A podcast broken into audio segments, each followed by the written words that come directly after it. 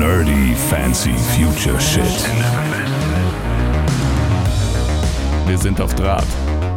Und auf Englisch sagt er, we're online. Ihr beide seid älter als ich. Wenn ihr jemand inkontinent wird vor mir, dann seid ihr das. Ja, aber ich habe keine Angst vor Mafia-Serien. Und ich keine vor Inkontinenz. Stockmann, nee, wie heißt denn der? Ach, äh, Stromberg. Stromberg, Stromberg. zurück aus der Sommerpause. Ich fühle mich wie eine Süßigkeit eines italienischen Süßigkeitenherstellers, die ja manchmal auch sagen, jetzt wieder da aus der Sommerpause, obwohl es das den ganzen Sommer eigentlich im Laden zu kaufen gab. Ja, So- in verlaufender Form. So ist es mit uns ja eigentlich auch. Man konnte uns den ganzen Sommer über hören mit alten Folgen, aber jetzt sind wir quasi wieder mit neuem Schissel am Start. Das ist ja der Vorteil an so einem On-Demand-Format. Ja, das ist toll. Ja, äh, herzlich willkommen zurück. Wir sind äh, Duncan und unser, ähm, äh, was hast du gesagt? Äh, zu unserem Ensemble gehörend äh, Christoph, der heute auch wieder mit dabei ist. Wir sind Duncan, so wie wir sind Papst.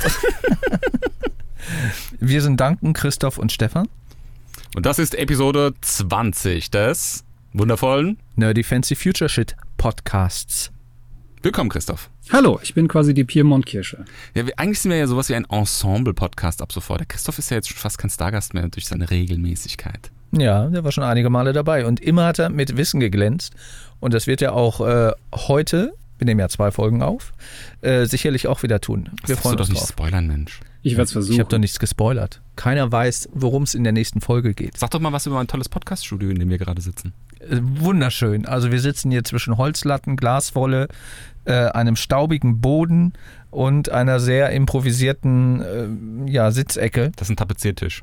Ein Tapeziertisch sogar. Das ist aber ein sehr kleiner Tapeziertisch. Sieht aus wie ein Campingtisch. Ich glaube, das sind eigentlich drei Tapeziertische, die man hintereinander stellt, aber das ist jetzt nur ein Teil davon. Ah, das kann sein, ja. Ja, äh, sehr schön, sehr gemütlich, aber das äh, muss es ja auch nicht sein. Hauptsache, äh, der Schall wird gedämpft. Es ist ja. Ja. quasi ein schalltoter Raum. Es ist wirklich Studioakustik. Das ist ja kein Raum, es ist mein Speicher, Stefan. Dein Speicher, Hm. ja. Hinten in der Ecke machen auch ein paar Mäuse gerade ein kleines Lagerfeuer, also es ist schon, ja. es ist schon gemütlich. Muckelig. Ja, vor kurzem waren hier übrigens über 40 Grad. Oh ja, da sind wir froh, dass es nicht mehr so heiß ist Anfang September. Äh, sonst würden wir hier wahrscheinlich eingehen, Ja. Warum haben wir eigentlich eine Sommerpause gemacht, die unangekündigt war?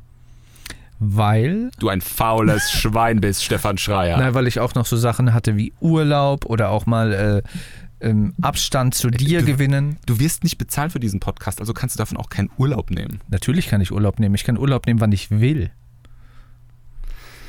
Christoph, was sagst du dazu? Dazu will ich überhaupt keinen Kommentar abgeben. Ja, So, ja was worüber reden wir heute? Was haben wir über den Sommer geguckt? Genau, wir reden darüber, was wir diesen Sommer geguckt haben, an Serien, an Filmen, was uns so in Erinnerung geblieben ist. Und äh, ja, ich würde sagen, äh, unser Ensemble-Gast, Christoph, fang doch mal an. Was ist so, was sind so deine Filme, die dir so in der Sommerpause so in Erinnerung geblieben sind, wo du sagst, bah, geil. Also jetzt Filme und Serien. Ja, wir fangen erstmal mit Filmen an. Na gut. Dokumentationen, Ach. Schlägereien wegen Corona auf der Straße, die du vom Fenster aus beobachtet hast. die ich selbst aufge ausgelöst habe. Nein. Ähm, was habe ich geguckt diesen Sommer? Es ist so viel. Also ich äh, bin ja jetzt relativ neu in, in dem äh, Annehmen von Streaming-Angeboten sozusagen. Das heißt, diesen Sommer habe ich damit angefangen. Ich glaube, wie viele, viele andere auch, jetzt bedingt durch die Corona-Zeit. Also äh, ein, ein führender äh, Streaming-Anbieter hat ja jetzt, äh, glaube ich, äh, Zuwächse noch und nöcher bekommen dadurch. Und ich gehöre, glaube glaub ich, auch dazu. Äh, was ich gemacht habe, ist einiges sozusagen nachzuholen oder auch aufzuholen, ähm, denn ich gehöre auch noch zu den ganz wenigen, die äh, tatsächlich noch Breaking Bad nicht gesehen haben. ah, hast du dir Breaking Back, äh, Bad, äh, Back to Back alles Ich reingezogen? bin gerade dabei, ich bin jetzt in der Mitte von Staffel 4 oder Anfang von Staffel 4. Das ist ja super, weil der Stefan, der macht sich ja bei so alles, was mit Mafia zu tun hat, macht er sich ja mega in die Hose. Deswegen gucken wir keine Mafia-Podcasts, obwohl ich die ja liebe. Aber wenn du Breaking Bad guckst, das machen wir bald mal eine Breaking Bad-Folge. Ja, dann könnt ihr ja, könnt ihr die ja zusammen aufnehmen. Ja, ich wollte gerade sagen, Stefan, du bist bald obsolet und dann goodbye, ne? Ja, Urlaub gut. für immer. Dann hole ich mir, dann hole ich mir auch eigene Gäste rein. Zum Beispiel mein äh, Lieblingskinofreund Max Peter. Mit dem rede ich dann zum Beispiel mal über Filmmusik oder so. Macht ihr dann einen Konkurrenz-Podcast? Ja, vielleicht spaltet sich das Ganze dann ab. Wer weiß? Also sei mal ein bisschen netter zu mir. Kommen wir dann, kommen wir dann in Clinch, wie so zwei verfeindete Dojos. So wie äh, zwei große deutsche Sportartikelhersteller Ah. seinerzeit. Ach, war das, waren das Brüder oder so? Nicht Das waren Brüder. Ja. Hm, verrückt. Ist egal, man kriegt in beiden Schuhen Käsefüße. Stimmt. Ja, ähm, ja, Christoph. Das, also tatsächlich, äh, Breaking Bad äh, bin ich äh, gerade mittendrin. Davor habe ich äh, Star Trek Discovery äh, beendet, äh, Hm. die beiden Staffeln, die rausgekommen sind und äh, die mir recht gut gefallen haben, muss ich sagen. Ähm, Kannst du das nochmal kurz zusammenfassen? In, ich bin nicht so firm im Star Trek-Universum. Naja, also sagen wir mal so, äh, die, die, die Hardcore-Trekkies, die kritisieren diese, diese Neuauflage oder diese Weiterentwicklung der Serie schon stark. Also das äh, ein, ein, ein Kennzeichen dieser neuen Serie, also von Star Trek Discovery, ist es tatsächlich diese, diese horizontale Erzählweise, wie wir sie jetzt von den Serien mittlerweile kennen und nicht mehr dieses Episodenhafte.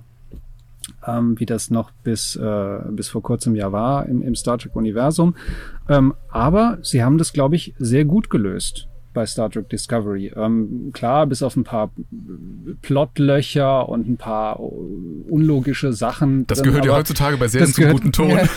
Ja. Aber das ist, das ist wirklich nix, nix Schlimmes, finde ich. Und äh, die Serie ist unterhaltsam.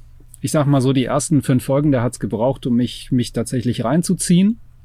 Weil du natürlich mit den, mit den Personen so ein bisschen warm werden musst und Also äh, neuer Kapitän, kein Kirk, kein Picard. Jein, also es dreht sich weniger um einen Kapitän, sondern tatsächlich um einen äh, Offizier. Michael, Michael nennt sie sich, ist aber eine, eine afroamerikanische Schauspielerin.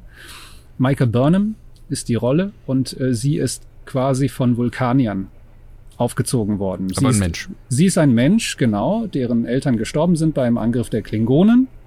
Und sie wurde dann von, von Zarek, von äh, Spocks Vater, Ah, ja. quasi aufgenommen. Das ist so eine Patchwork-Familie. Also hat da kann man sich ja fast denken, äh, wer ihr äh, Stiefbruder quasi ist. Nee, Richtig. Adoptivbruder. Nee, also sie ist die Adoptivschwester sozusagen. Genau, von Spock. genau. Und ihr Adoptivbruder, richtig. Vollkommen korrekt, der dann in, in Staffel 2 ja dann seinen großen Auftritt hat und auch ein wichtiger, wichtiger Bestandteil der zweiten Staffel ist. Welcher Schauspieler spielt Spock? Oh, den Namen habe ich jetzt nicht parat. Keiner, den man jetzt so kennt? Keiner, den man kennt. Ah, okay. Ich fand ja ähm, in dem Star Trek von Abrams damals, ich weiß gar nicht, wie hieß der? Star Trek Into Darkness? Nee, wie hieß denn der? Ähm, Ja, ja, ja, gut. Star, Trek, und Star Trek Into Darkness. Ich meine den ersten, ich weiß nicht mehr. Der hieß, glaube ich, einfach nur Star Trek. Nur ne? Star Trek, ohne, genau. ohne Untertitel. dann kam Into so. Darkness und dann kam Beyond. In dem allerersten war ja der ah, Zack- Zachary Quinto. Zachary Quinto, Quinto. genau. Und den fand ich eine super Besetzung. Der hat super gepasst vom Gesicht her, finde ich. Die hat, haben alle super hat jetzt gepasst. keine guten, also ich würde jetzt nicht so weit gehen zu sagen, er hat Ähnlichkeit mit Leonard, Leonard Nimoy gehabt, aber er hat halt einfach ein Spock-Gesicht gehabt. Ja, ja, oder ein Spock-kompatibles Gesicht gehabt. Und was ich auch toll fand, er war ja, bevor er jetzt in diesem Kinofilm da mitgespielt hat, war er ja der Bösewicht in der Serie Heroes. Und da hat er eigentlich auch einen ziemlich guten Eindruck hinterlassen. Von daher fand ich damals die Besetzung, fand ich gut. Mhm. Kirk, weiß jetzt gar nicht mehr, wie der Kirk heißt beim Chris Pine. Chris Pine. Furchtbar. Ganz schlecht, ganz Ja, mies. aber das, ich finde, äh, aber Chris Pine, der passt auch zu dem, ähm, zu William Shatner, zu dem jungen William Shatner. Also es, ich finde das ganz gut gecastet eigentlich, die neuen Star Trek-Filme. Man kann darüber streiten. Äh, Es gibt ja auch viele Kritiker, weil J.J. Abrams und Lance Flair äh, Geballer ohne Ende, aber ja, es ist halt Star auch Wars hat er das gemacht. es ist halt auch so ein bisschen Star Trek für, für, eine, für eine neue Generation und dass man da natürlich ähnlich wie bei Star Trek, äh, Star Wars jetzt nicht irgendwie die ganzen alten Fans irgendwie abholen kann, das ist ja klar. Ja, und gibt es so Reminiszenzen an irgendwelche alten Sachen, die man kennt? Also wo, wo spielt das zeitlich? Wo kann man das Weniger. einordnen? Also die, die Serie, die spielt zeitlich, ähm, ich glaube, also sie spielt noch vor Kirk, vor der Originalserie. Also wir, wir treffen ja Spock ja noch quasi in Jugendjahren oder als jungen Erwachsenen. Ähm, und ähm, die haben jetzt natürlich einen kleinen Kniff dann gemacht im, mit dem Ende der zweiten Staffel, um jetzt quasi aus diesem Star Trek Lore so ein bisschen rauszugehen. Also dass wir jetzt nicht quasi dann direkt wieder bei, bei Kirk und Spock und wie wir sie halt kennen landen, sondern ähm, es wird eine, es gibt sowas wie eine Zeitreise. Und äh, um es jetzt mal zu spoilern, egal. Äh, also Spoiler, Spoiler, Spoiler. Ähm, am Ende der zweiten Staffel wird die Discovery, das ist das Raumschiff, ähm, so nennt sich's, ähm, wird 900 Jahre in die Zukunft reisen. Das Also heißt, wir sind, Picard. wir sind noch, wir sind nach Picard, wir sind nach Voyager, nach Deep Space Nine und so weiter und so fort. Also das ist ganz unbekanntes Territorium und ich glaube, das ist ein, ein legitimer Schritt und auch ein notwendiger Schritt, um einfach so ein bisschen frischen Wind wieder in das Ganze reinzubringen, weil sonst bist du nur am gucken, so, ah, was kenne ich aus der und der Serie und hm, hm, und ah, kommt jetzt hier der junge Kirk, wann kommt der junge Kirk? Nein, der wird wahrscheinlich Mhm. nicht kommen. Wen wir ja gesehen haben, ist der junge äh, Captain Pike.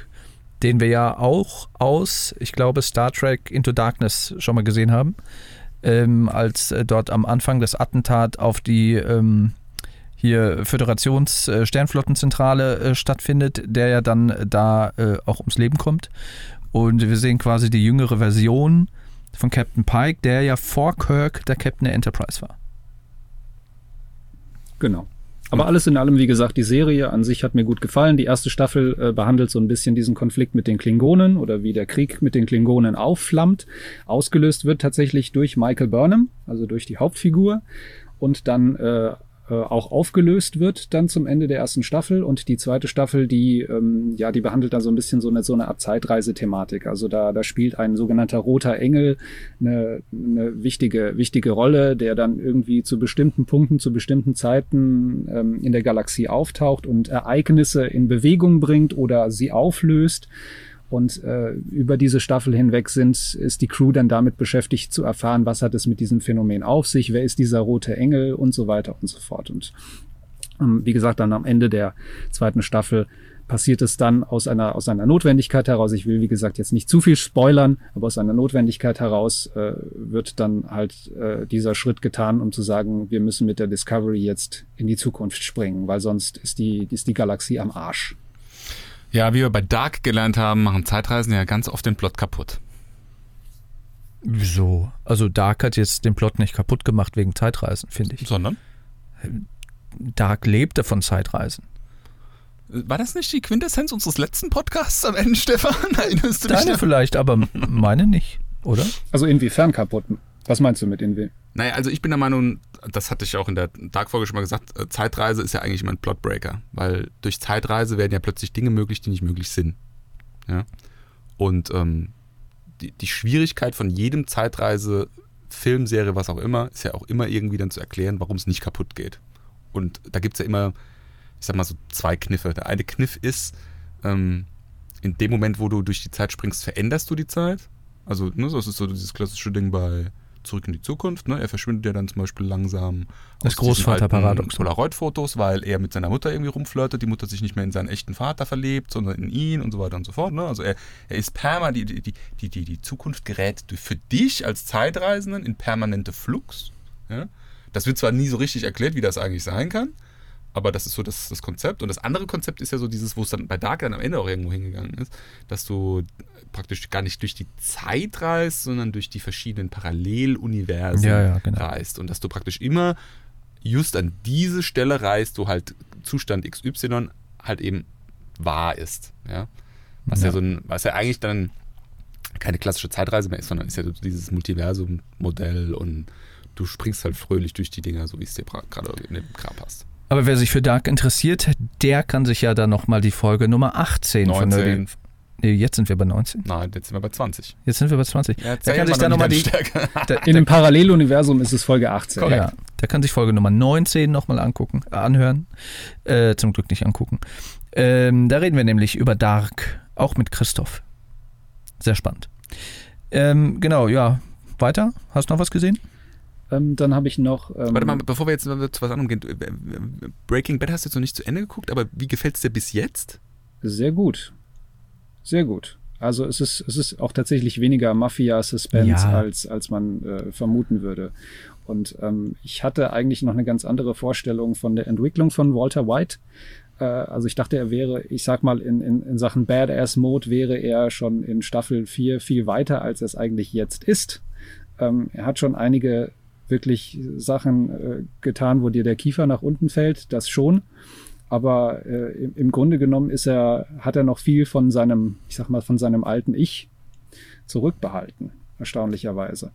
Ansonsten aber, ja, also es ist nicht umsonst eine der, der best äh, bewerteten und meistgesehensten Serien. Hm. Und ähm, Better Call Saul hast du aber noch nicht angefangen. Nee, deswegen. Ich will ja Better Call Saul auch jetzt mal gucken. Das ist ja das, das Prequel dazu. Aus meiner Sicht würde es fast Sinn machen, du guckst erst das und guckst dann äh, Breaking Bad weiter. Ja, der Zug ist jetzt abgefahren. Ja, ne, ne, Ist das ja noch weißt du ja nicht, wie Break- Breaking Breaking Bad Bad. ausgeht. Also weißt du da ja noch nicht, was ist das Ende von allen Protagonisten. Ähm, und das ist gar nicht unbedingt die schlechteste, der schlechteste Zustand, um sich Better Call Saul zu Gemüte zu führen. Weil dann, dann guckst du Better Call Saul noch mit der Annahme, dass halt am Ende von Better Call Saul, die ja oh, ist ja auch noch nicht zu Ende, die Serie, halt jeder noch lebt. Oder jeder noch, ne? Also, Ich glaube ja, Better Call Saul wurde ja teilweise sogar parallel zu äh, Breaking Bad äh, äh, ausgestrahlt. Ich glaub, nee, weil- nee, nee. nee? Mhm. Weil ich meine, ich meine, die waren quasi. Du meinst, die Nee. sind direkt dann mitgestartet, nachdem die. Nee, das war Breaking Ende sogar, war? ich glaube, ein Jahr oder anderthalb Jahre Pause dazwischen. Oder mehr sogar noch. Also es war relativ lang. Also die, die wurden angekündigt. Ich glaube sogar noch bevor das Finale von Breaking Bad ausgestrahlt wurde, wurde angekündigt, dass es einen Spin-off geben soll. Es wurden damals meines Wissens nach, wenn ich mich recht erinnere, sogar zwei verschiedene Spin-offs angekündigt. Ich glaube, aus dem einen Spin-off ist dann dieser Film geworden, dieser El Camino. Hm. Ich glaube, das ist dann nicht wirklich äh, weiter verfolgt worden als, als Serie. Oder es gab noch, ich, ich erinnere mich nicht mehr genau, was damals äh, berichtet wurde. Müsste man nochmal gucken, was, was damals in den Medien so stand. Aber ich erinnere mich an zwei und umgesetzt wurde dann tatsächlich Better Call Saul. Und ähm, ich erinnere mich auch, dass damals ähm, berichtet wurde, dass in Better Call Saul auch Walter White und Jesse Pinkman eine Rolle spielen würden. Was ja bis jetzt zum heutigen Tag noch nicht der Fall ist. Also wir sind ja zeitlich bei Better Call Saul in der, welchen Season sind wir? Vier? Was, was, was, guckst was fragst du nicht. mich das? Ähm, nach wie vor nicht auf der Zeitachse, dass du da bist, wo es sein müsste. Also er heißt immer noch nicht Saul Goodman. Ja, doch, er hat jetzt gerade angefangen, sich Saul Goodman zu nennen, aber er ist noch nicht der Saul Goodman mit dem Fame, den er am, am, ganz am Anfang der ersten Staffel von, von Breaking Bad hat. Hm. Also wir haben die Zeitachse noch nicht komplett eingeholt bei Better Call Saul. Aber da könnt ihr ja noch mal eine eigene Folge zu machen, zu Breaking Bad und Ja, Better Call das gerne Saul. machen, Christoph. Ich mega Bock drauf. Wenn du fertig bist, sagst du Bescheid. Dann geht's los. Dann bin ich einfach mal raus. Und der Stefan, der muss sich dann die Ohren zuhalten. Nö, ich werde einfach, Sonst schläft er schlecht nachts. ich werde einfach nicht dabei. Ach, Bein, du, dass ich du tust immer so, du tust immer so, als würde ich keine Mafia-Filme gucken wollen, aber das ist ja gar nicht so. Ich habe einfach, ich habe ein Problem damit, je älter ich werde, nee, je älter ich werde, habe ich ein Problem damit, mir Serien anzugucken, die schon 12.000 Staffeln haben. Und dann nachts nicht inkontinent zu werden. So weit bin ich noch nicht. Ihr beide seid älter als ich. Wenn ihr jemand inkontinent wird, vor mir, dann seid ihr das. Ja, aber ich habe keine Angst vor Mafia-Serien. Und ich keine vor Inkontinenz. Ach, sehr schön. Ja, noch was? The Witcher habe ich mir noch angeschaut. Ah, The Witcher. Geil. Das ist übrigens nach wie vor die am häufigsten gehörte Nerdy Fancy Future Shit Podcast-Folge. Reichet Gold eurem Hexer. Ja, da haben wir auch eine eigene Folge zu gemacht. Zusammen mit unserem äh, Kollegen und auch, gut, er ist wirklich ein Gast, er gehört jetzt noch nicht zum Ensemble, aber mit Patrick. Ja, aber ich habe den, ich hab den äh, Patrick sogar gefragt, ob er demnächst mit mir eine Folge alleine aufnimmt. Ach, über was? Da wusste ich ja noch gar ein nichts von. Spiel. Ne? Wir haben ja auch, äh, wir haben ja in unserer Instagram-Description auch stehen, dass wir ein Spiel-Podcast sind. Wir haben noch nie über Spiele geredet, The aber Witcher gut. ist auch ein Spiel. Ja, okay. Ähm, über, und jetzt halte ich fest, da kannst du noch nicht mal mitreden, weil dir fehlt die Hardware, Luigi's Mansion 3. Ja, mach dir mal, okay. Ja, der Patrick ist ja auch so ein Nintendo-Boy, da passt das schon. Wobei es natürlich auch noch Sega gibt, Stefan, wie wir wissen. Ja, und Sony, PlayStation und Xbox. Xbox von Microsoft. Viele Ja. weitere Spielekonsolen. Demnächst in diesem Theater. Ähm, aber du warst gerade bei The Witcher. Hast du fertig geguckt oder bist du noch dabei? Ich habe sie fertig geguckt. Das ja, ist war jetzt auch sogar. nur eine Staffel bis. das war nur eine Staffel, Genau, genau. eine Staffel. Was halten wir davon? Ich fand die ganz gut, ähm, bis auf eine Folge mit diesen mit diesen komischen Drachen dann, wo sie da irgendwie da durchs Hm. Gebirge da stapfen und Ja, dann irgendwie so ein komisches Ei suchen oder sowas. Das fand ich ein bisschen doof. Ja, das war so eine Die- Filler-Folge. das war so eine Filler-Folge. klassische, So wie bei The Mandalorian, so eins, zwei Folgen. Genau, Und genau. gut aber gemacht, ansonsten, also- ansonsten so die ähm, und was ich vielleicht so ein bisschen schade finde, dass man tatsächlich von von von ihm als als der der Witcher äh, also man lernt ihn noch nicht so richtig kennen. Also man hat man hat natürlich die die weibliche Hexe, die hat man sehr gut kennengelernt. Das war auch eine Mhm. sehr gut erzählte erzählte äh, Geschichte oder Origin Story oder wie auch immer. Das fand ich eigentlich sehr gut. Ähm, von, also äh, seine Hintergründe, die sind noch ein bisschen im Unklaren. Aber gut, es muss ja noch ein paar Staffeln geben, die Ja, das so wird wahrscheinlich noch weitererzählen. Und äh, noch ein bisschen mehr, bisschen mehr Witcher-Action wäre auch noch gut gewesen. Also wir haben jetzt schon eine Folge drüber gemacht, aber das ist jetzt auch schon eine ganze Weile wieder her, ein gutes halbes Jahr oder so, ne? Und ich muss sagen, ich habe die Serie mega krass unterschätzt. Als ich äh, die gesehen habe bei dem großen roten Streaming-Anbieter, dachte ich erstmal, was für, was für eine blödsinnige Idee, eine Serie über so ein Spiel zu machen. Ich, ich wusste zum damaligen Zeitpunkt, dass es ein super erfolgreiches Spiel ist, habe es nie gespielt, habe es bis zum damaligen Tag auch noch nicht gespielt, aber dachte, doof. Auch jetzt gerade so, das war ja auch gerade so die Phase, wo man so, ich sag mal so, Endzeit von, von Game of Thrones Hype.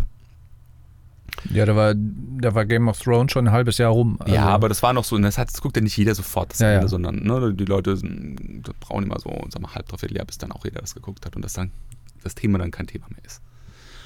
Und dann dachte ich so, hm, ob das jetzt so eine kluge Wahl irgendwie ist oder ob das, ob das jetzt Sinn macht oder ob das den Erwartungen gerecht wird, die ein Publikum, was jetzt Game of Thrones äh, gewöhnt ist, an so eine Serie haben wird. Naja, du musst bedenken, es gab natürlich die Bücher vorher. Vom, vom Witcher oder von Game Ja, of Thrones? Ja, ja, von ja, beiden. ja. Da haben wir auch lang und breit drüber gesprochen Ja, ich über weiß, die ich Bücher. weiß. Es gibt halt, ist, äh, klar, aber populär geworden ist, ist The Witcher äh, natürlich durch das Spiel. Ja. Gar, keine Frage. Ja, ja. Und das war wahrscheinlich auch ausschlaggebend dafür, dass sie gesagt haben, gut, dann melken wir die Cash Cow nochmal richtig mit einer Serie. Genau, und dann hatte ich diese Serie auch überhaupt gar nicht ernst genommen. Also die habe ich mega oft angezeigt bekommen, nie angeklickt. Immer irgendwie weg und dann was anderes. Und dann irgendwann hat meine Schwester mich drauf angesprochen, ob ich die schon geguckt hatte. Meine Schwester ist jetzt nicht so super mega serienaffin. Und dann bin ich dann hellhörig geworden. Habe mich mein Bruder auch noch drauf angesprochen. Ich meine, gut, der ist auch ein Zocker, der hängt den ganzen Tag nur am PC rum. Aber dann dachte ich so, hm, das für meine Schwester ein Thema ist, dann scheint das ja doch so popkulturell ein bisschen stärker in Fahrt zu kommen, als ich angenommen hatte.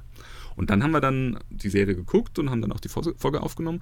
Und ich muss sagen, jetzt im Ja, Nachgang. und und zwar drei Monate später, aber Darüber beschwert sich Stefan ja immer, dass wir nicht popkulturell relevant in äh, dem Moment sind, wo die. dass du nicht popkulturell, äh, popkulturell ist denn den ganzen bist. Sommer nicht aus dem Schweiß gekommen? Hm? Wer sagt denn immer, äh, äh, lass mal eine aktuelle Folge machen zu dem und dem Film und du sagst immer, Bäh. Ja, und dann sagt der Stefan, ja, ich kann heute nicht, oh, es ist so früh, 11 Uhr, da bin ich noch nicht wach. Oh, es ist so warm. es ist ist so warm. Das sind die Momente, wo ich mir überlege, soll ich mit dem Schlauch dazwischen gehen, aber Jedenfalls haben wir diese, Auf äh, diese Folge dann aufgenommen, also The Witcher, und ich muss jetzt sagen, mit jetzt mal so einem halben Jahr Abstand oder so, hat die mich schon richtig krass weggeflasht. Also ich muss sagen, ich sehe da maximales Potenzial. Also ich glaube, wenn sie es nicht verkacken, können sie das. Weiß nicht, ob man es so krass aufblasen kann wie Game of Thrones, weil das war schon vom Hype-Train halt mega. Aber es ist auf jeden Fall, glaube ich, durchaus möglich, auf einen würdigen zweiten Platz hinter Game of Thrones zu kommen damit. Ja, zumindest im, im Fantasy-Genre auf jeden Fall. Ne? Und äh, wie gesagt, wir sind gespannt auf die zweite Staffel. Die wird wahrscheinlich diesen Winter noch nicht kommen, ne? wegen Coronavirus Corona. und so. Kann, kann sein, ich, ich meine auch was gelesen zu haben in den letzten Wochen, dass das sich alles verzögert durch Corona ist. Also ich weiß, dass wir da auch mehr über den Witcher erfahren, dass da beispielsweise, ich weiß jetzt nicht, ob das bestätigt ist, gefährliches Halbwissen, dass äh, Mark Hamill auch wohl zum Cast gehört, dass der quasi so der, der, der Meister vom Witcher Geil. quasi, dass der den verkörpern soll. Ich liebe alles mit Mark Hamill. Ob er das dann macht, mal gucken. Außer Star Wars 7 bis 9. Naja gut, in, den, in der neuen Trilogie halt. Wie er geschrieben Hab wurde. ich gesagt. Und äh, ja, dann schauen wir mal. Ich glaube, gerade bei The Witcher war ein Problem, dass die nicht mit dem Erfolg gerechnet haben. Punkt.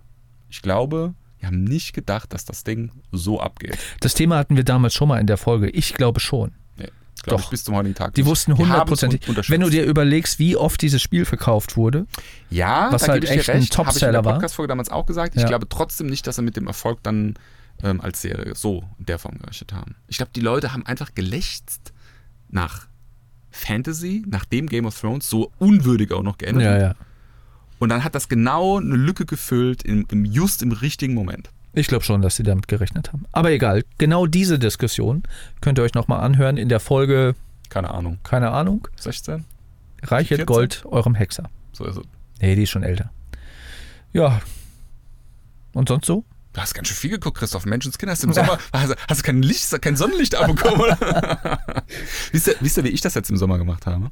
Ist super dekadent, eigentlich darf ich es gar nicht erzählen. Als es so super extrem heiß war, habe ich mich in den Pool gelegt, in eine von diesen Luftmatratzen, wo du so im Wasser so drin hängst, dass du so komplett nass wirst. Dann habe ich mir das Handy in so einem, in so einem Halter, in so einem Handyhalter, habe ich mir dann auf den Poolrand gestellt und habe ich mir im Pool komplette Filme reingezogen. Wie, und dann war das, dann warst du weiter weg, da war das Handy doch so groß wie eine Briefmarke. Das ist doch kein Filmerlebnis, kein Serienerlebnis. Ja, ich habe mir die, Das ist einfach mir nur die. Bluetooth-Kopfhörer reingemacht und dann habe ich bin ich mir so ein bisschen so vor zurück. Vor, Was für. Kopfhörer hast du hier reingemacht? Bluetooth-Kopfhörer. Wei- Weiße Bluetooth-Kopfhörer. Ja, ja, siehst du. Also dann, äh, ja, das ist schon dekadent. Mit, schon Ab, mit dekadent. Apfelgeschmack. dazu kann ich nichts sagen. Ja, ich auch nicht. Also ich muss ganz ehrlich sagen, hätte jetzt nicht gedacht, dass mir das so viel Spaß Ja.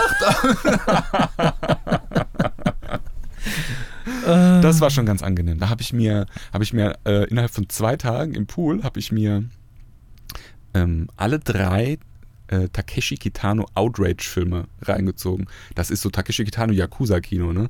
Da gibt es drei Teile. Das spielt auch immer, ich glaube, so zehn Jahre nacheinander oder so. Da, da ging es richtig zur Sache so. Das war, das war richtig geil. Deswegen bist du so braun geworden. Ich bin gewatcht. Ich bin nicht braun, ich gehe in die Sonne. Hey, du hast im Pool ge- rumvegetiert. Ja, am Abend, wenn die Sonne nicht Ach, mehr am so Abend, wenn die Sonne ist. nicht mehr. Ach so, ja, gut. Wahrscheinlich auch reingepinkelt, weil er halt nicht aufstehen wollte. Ja, Bequemlichkeit. ja, kurz mal zur Seite gerollt. Ja, Christoph, weiter? Sonst? Hm, Weiter, tja, was habe ich noch? Achso, dann habe ich jetzt noch angefangen mit Lost in Space. Äh, Finde ich auch ganz Science gut. Fiction, ich finde alles. Ja, Aber aber, da, da, da quäle ich mich quasi so Ja. von Woche zu Woche. Das ist so ein bisschen, der, der hat mich noch nicht so richtig. Welche, welche Ja. Season bist du dabei, Lost in Space? Erste. Erste. Ich habe so die ersten vier oder fünf Folgen. Ich fand äh, erste Season gut. Zweite Season, uh, hatte die Längen. Uh, hatte die Längen. Ja. Irgendwann ist der Drops auch gelutscht. Also ich fand den Film damals Ende der 90er, fand ich, fand ich schön. Irgendwie, den, den gucke ich mir auch heute noch gerne an. Hab mich dann gefreut, äh, als die Serie announced wurde. Fand die erste Staffel auch okay. Es ist halt was komplett anderes eigentlich als der Film, auch so von der, vom, vom, vom Design her. Ich meine, klar, da liegen irgendwie über 20 Jahre dazwischen. Ähm, ja, aber es, ja, es ist kein, finde ich, kein, kein Meilenstein der Science-Fiction-Seriengeschichte. Nee, aber es ist so, ich sag mal, so ein netter Lückenfüller. Das ist so der klassische Lückenfüller zwischen zwei guten Serien. Wenn Ja, du sagst, ja. so, die ist knallermäßig und die ist auch knallermäßig, kommt aber erst irgendwie in vier Wochen und dann ziehst du dir die so zwischen rein, so als Lückenfüller. rein. Also ich freue mich, wenn eine neue Staffel irgendwie kommt, dann gucke ich die auch wohl mal schnell weg, aber hm. Was mich, mich haben zwei Sachen kolossal gestört an Lost in Space. Erste Sache, der Roboter sieht aus, als ob der aus so billigen China-Plastikspielzeug zusammengesteckt worden wäre. Als wäre aus einem Power Rangers-Film. Ja, so, Ja, so, ja. so, der sieht so aus, als ob er jeden Moment, als ob da so ein Arm abfällt oder so. Ganz schlecht irgendwie. Ich, ich, also ich würde jetzt mal unterstellen, dass das Absicht ist, weil man kann das besser machen. Keine Ahnung, warum sie das so gemacht Der haben. Kostengründe. Also es ist günstiger, so einen Mann in ein Gummikostüm zu stecken, als das Ding die ganze Zeit zu animieren, nehme ich an. ja, Ja, eine, eine, eine vermutlich. Puppe zu bauen und fernzusteuern oder so. Ne? Also Das Design finde ich ganz gut, aber ich, ich pflichte dir bei, dass äh, es sieht, Ja. sieht oft nach ein bisschen eher nach Plastik als nach irgendeinem außerirdischen Metall aus. ja, Ja. ja. Es soll ja auch nicht menschlich aussehen, weil anders als im Film ist ja der Roboter äh, in der Serie quasi eine außerirdische äh, Spezies. Und in dem Film war es quasi so der, der, ja, der Assistent, der quasi die Familie äh, beschützen sollte, als die im Kryoschlaf waren und so weiter und so fort. Und was mich auch kolossal gestört hat, Achtung, jetzt wird's wirklich albern, ist die Frisur von Dr. Smith.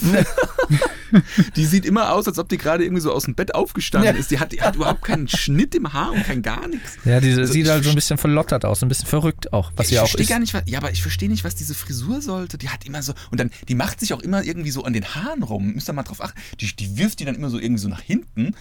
Das sieht aus wie so ein komischer Haarhelm. Ganz, also ganz schlimm. Das hat mich total, das hat mich, das hat für mich immer so die vierte Wand durchbrochen. So. Wieso hat die Schauspielerin so eine bescheuerte Frisur? Warum macht da keiner was irgendwie am Set? Was, was, was machen diese Make-up-Artists irgendwie? Ja, ja. Unterstellen wir dem mal Absicht, ja. Ja, ja, mal gucken. Ja, hast du noch ein Serien-Highlight? Oder wie sieht's aus mit Filmen? Film-Highlights. Oh, diesen Sommer. Hm. Also gut, für die, für die Leute, die, die auf Action stehen da äh, und äh, einen, einen der führenden Streaming-Anbieter gerne nutzen und gucken, äh, kann ich Extraction empfehlen. Das Oh ja. mit Chris Hemsworth, ne, Mhm. hatte ich dir davon erzählt. Genau. Äh, Extraction klingt nach Agenten. Tyler, Dra- nee, wie heißt er? Tyler Drake? Nee. bitte? Der, der, der, ähm, Der Soldat, den er spielt, oder Tyler Drake Extraction oder so irgendwie? Wie weiß heißt ich nicht. Aber, äh, Aber weiß, Extraction welchen heißt, der, heißt ja. der Film und äh, da geht es ja darum, also der spielt in, in Indien und ähm, ja, äh, Chris Hemsworth, den wir aus Thor kennen oder als Thor, äh, spielt darin einen, einen beinharten Söldner, der den Auftrag bekommt, einen, äh, einen indischen Jungen äh, oder den Jungen eines, ich glaube, eines Mafia-Paten oder was auch immer, also eines Gangsterbosses sozusagen zu, zu beschützen, glaube ich auch Ja, und da rauszuholen. und herauszuholen da aus der aus der Stadt und äh, da kommen natürlich dann alle allerlei Bösewichte in die Quere und es ist aber äh, also knallharte Action, Mhm. großartig gefilmt mit einer mit einer ganz wunderbaren Plansequenz auch. Ich glaube irgendwie 18 20 Minuten äh, wird es gefilmt ohne erkennbaren Schnitt beginnend mit einer Autoverfolgungsjagd, die dann mitten in die Stadt reinführt und wo es dann durch die Häusergassen dann zu Fuß geht und über Ja. Etagen und Treppen und was auch immer, wo er dann im Hand-zu-Hand-Kampf mit, mit, den, mit den Schergen sich da rumschlägt und wie gesagt, alles gefühlt in einem Schnitt. Mhm. Ähm, ganz wunderbar choreografiert und du bist da mittendrin. Ähm, auch sehr blutig der Film und brutal, aber ähm, wirklich spannend. Es ist jetzt keiner mit, mit wirklich Tiefgang, aber ähm, der macht Spaß und äh, für, einen- für einen Hirnabschalter mal an einem Ja. Freitagabend tut er ganz gut. Klingt für mich nach einem Early 90s Steven Seagal-Film. Durchaus, ja, ja, aber äh, wie gesagt, viel besser. Mit modernen Mitteln zeitgemäß, sagen wir mal so. Ja. Also die Plansequenz cinematografisch ganz großes äh, Streaming-Kino, wenn man so will. Hm. Tja, mehr habe ich nicht.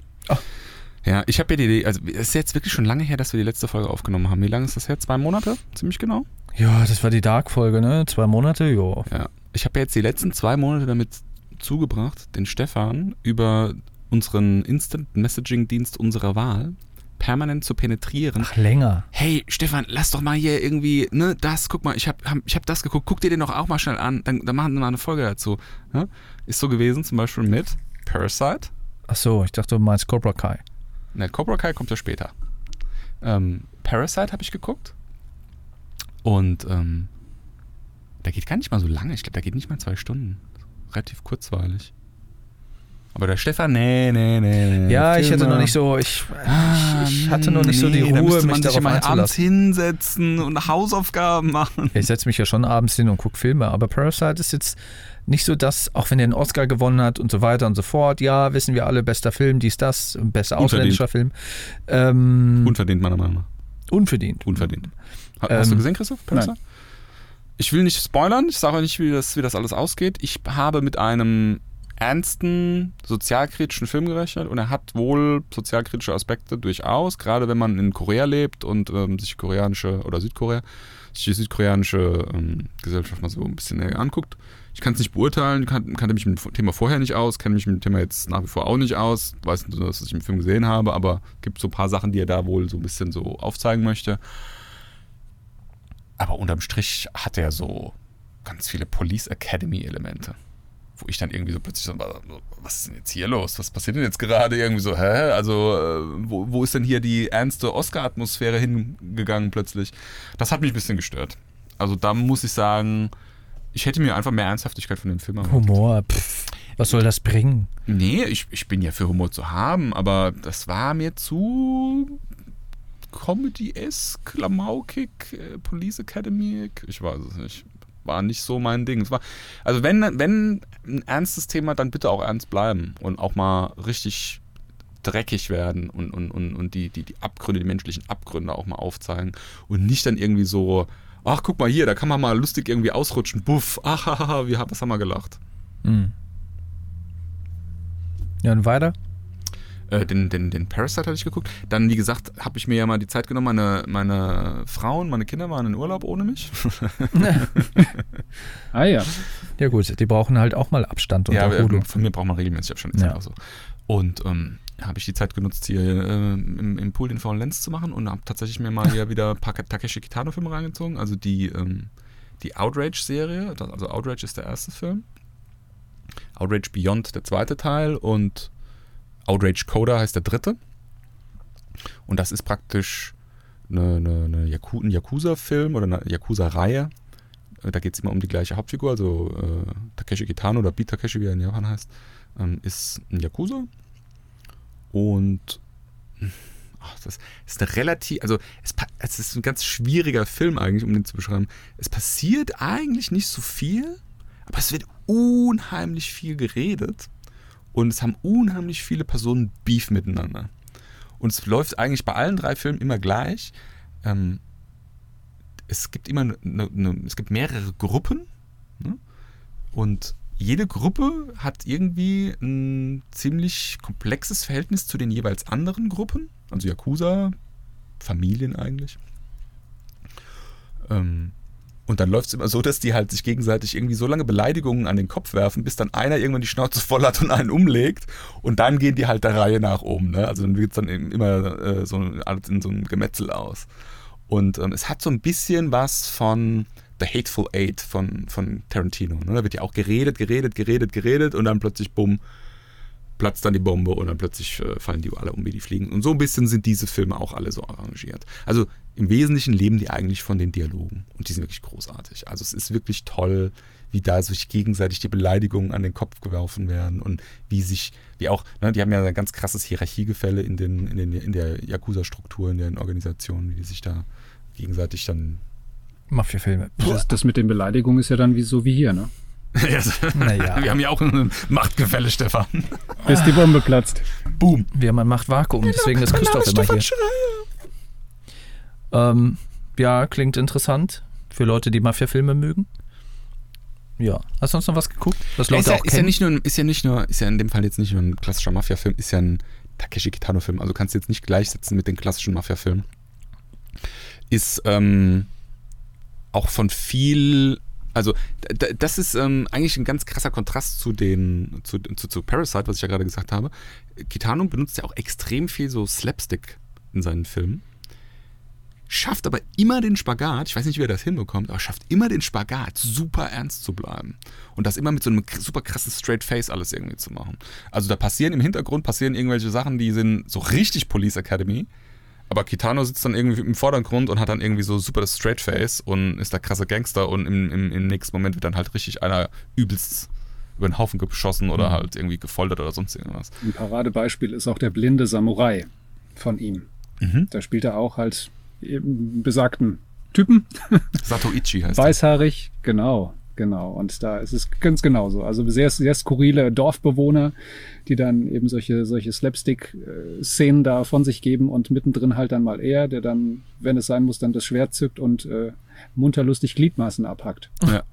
Also Kitano ist schon a class of its own. So. Das ist ein ganz großes Kino, muss man wirklich schon sagen. Was ich ein bisschen mit Bedauern festgestellt habe, ist, das hatte ich glaube ich in der äh, vorhergehenden Folge auch schon mal erwähnt, es ist in Deutschland schlicht und ergreifend unmöglich, alle seine Filme zu konsumieren über Streamingdienste. Also selbst wenn du alle daher nimmst, die es gerade am deutschen Markt gibt und die alle buchst, es ist nicht möglich, alle seine Filme zu gucken. Es geht einfach nicht. Also sie sind schlicht und ergreifend, ich weiß nicht, ob das irgendwie an irgendwelchen Copyright-Verhältnissen oder sonst irgendwas liegt. Es gibt einen, ne, ähm, bei dem kann man auch äh, Waren bestellen, wie ihr wisst. Äh, da kannst du die Filme sozusagen anklicken, kannst du aber nicht angucken, weil sie für Deutschland nicht freigeschaltet sind aus irgendwelchen Gründen. Du kannst sie nicht mal kaufen. Also ich hätte ja sogar gesagt, komm, den würde ich jetzt auch gerne noch gucken irgendwie. Nee, du kannst nicht mal irgendwie für 10 Euro oder so das Ding kaufen. Also Das ich Problem weiß hatte nicht, ich was da gestern erst ist. noch, ja. Das, das nervt. Das ist auch was, das mich kolossal nervt. Ich habe das in der Vergangenheit schon öfter gesagt. Jetzt hatte ich mal im, im, im Sommer hatte ich mal ein bisschen Zeit, wollte mal ein bisschen mehr auch irgendwie konsumieren von den Sachen, die ich so auf meinem Backlog irgendwie habe. Nein, da musst du dann irgendwie, also ein paar von seinen Filmen, die kriegst du auch nicht mal mehr auf DVD oder auf Blu-ray zu kaufen. Also neu. Da musst du dann irgendwie in Ebay oder hier in diese, gibt ja diese ganz vielen so Webseiten, die dann Gebrauchzeug von, von Leuten ankaufen und das dann wieder resellen. Da, da kannst du den dann für ein Vermögen, da kannst du dann ein, eine Blu-ray irgendwie, habe ich gesehen, für 40 Euro Ja. gebraucht. Ja, also das sind halt einfach Zustände, das finde ich, das finde ich heutzutage Ja, ja. unangemessen. Ne? Vor allem, wenn es ja schon irgendwie so ein bisschen relevantes, popkulturelles äh, Kulturgut quasi ist, dass man da irgendwie nicht sagt, okay, da gibt es eine Fangemeinde dafür, ähm, das nehmen wir quasi mit auch, äh, auch mit in den Store auf, egal ob es jetzt irgendwie äh, das mit dem roten N ist oder das äh, mit dem äh, A.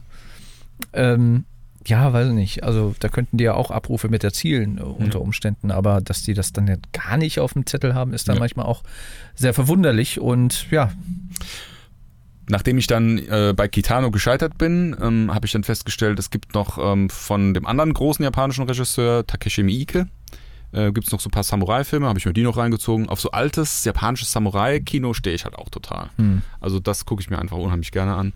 Habe ich mir ähm, Blade of the Immortal habe ich mir noch angeguckt. Das ist Takeshi Miike gewesen, so ein Samurai-Film, aber der war oh, hm, mittelmäßig. War jetzt, also ist so ein ganz krasses japanisches Gliedmaßen-Gemetzgere. Also so richtig mega übertrieben auch. Da fliegen die Arme und Beine gerade so das Kraft. Ja. Das Blut spritzt in, in, in Kubikmeter, Hektolitern, was weiß ich. Den habe ich mir noch angeguckt. Und was, was haben wir denn noch? Cobra Kai wollen wir ja gleich drüber sprechen. Das äh, nenne ich jetzt mal nicht. Jetzt Woran hast du auch gespoilert, dass wir, dass die nächste Folge Cobra Kai Das ist. hast du doch am Anfang schon gesagt, so keine Neuigkeit. nee, ich habe gesagt, wir nehmen zwei Folgen auf. Ähm, Schneide ich raus. tu das. Tu dies zu meinem Gedächtnis. Soll ich, hier- soll ich hier klatschen an dieser Stelle? Nein. Und ähm, ja, ähm, Frank, Franken, The Frankenstein oder Frankenstein Chronicles auf äh, den großen roten Streaming-Anbieter habe ich mir angeguckt. Sean Bean in der Hauptrolle. Und? Ähm, Stirbt er mal wieder? ich, Fast jeder seine Rollen. Sean Bean muss immer sterben. ich muss sagen, gibt zwei Staffeln, ist eine Miniserie, was ich irgendwie weird finde, Miniserie, also zwei Staffeln, aber Miniserie, ich glaube sechs Folgen oder so hatte eine, eine Staffel. Ja. Ähm, Aber Ja, dann, ist eine, dann ist eine Folge Spielfilm länger, oder was? nee, so normale Hm. Dachte so, so Sherlock-mäßig. oder 40, 50 Minuten, glaube ich. Kann man gucken, ist, äh, also ich, ich persönlich stehe ja total auf äh, alles, was so im viktorianischen Zeitalter spielt. Das ist einfach so mein Ding. Hat auch ein bisschen was mit dem Studium zu tun, ne? Also ich habe mich dann irgendwie mal eingeschossen auf so viktorianischen Roman. so. Ich bin Duncan Kolber, ich habe Amerikanistik studiert.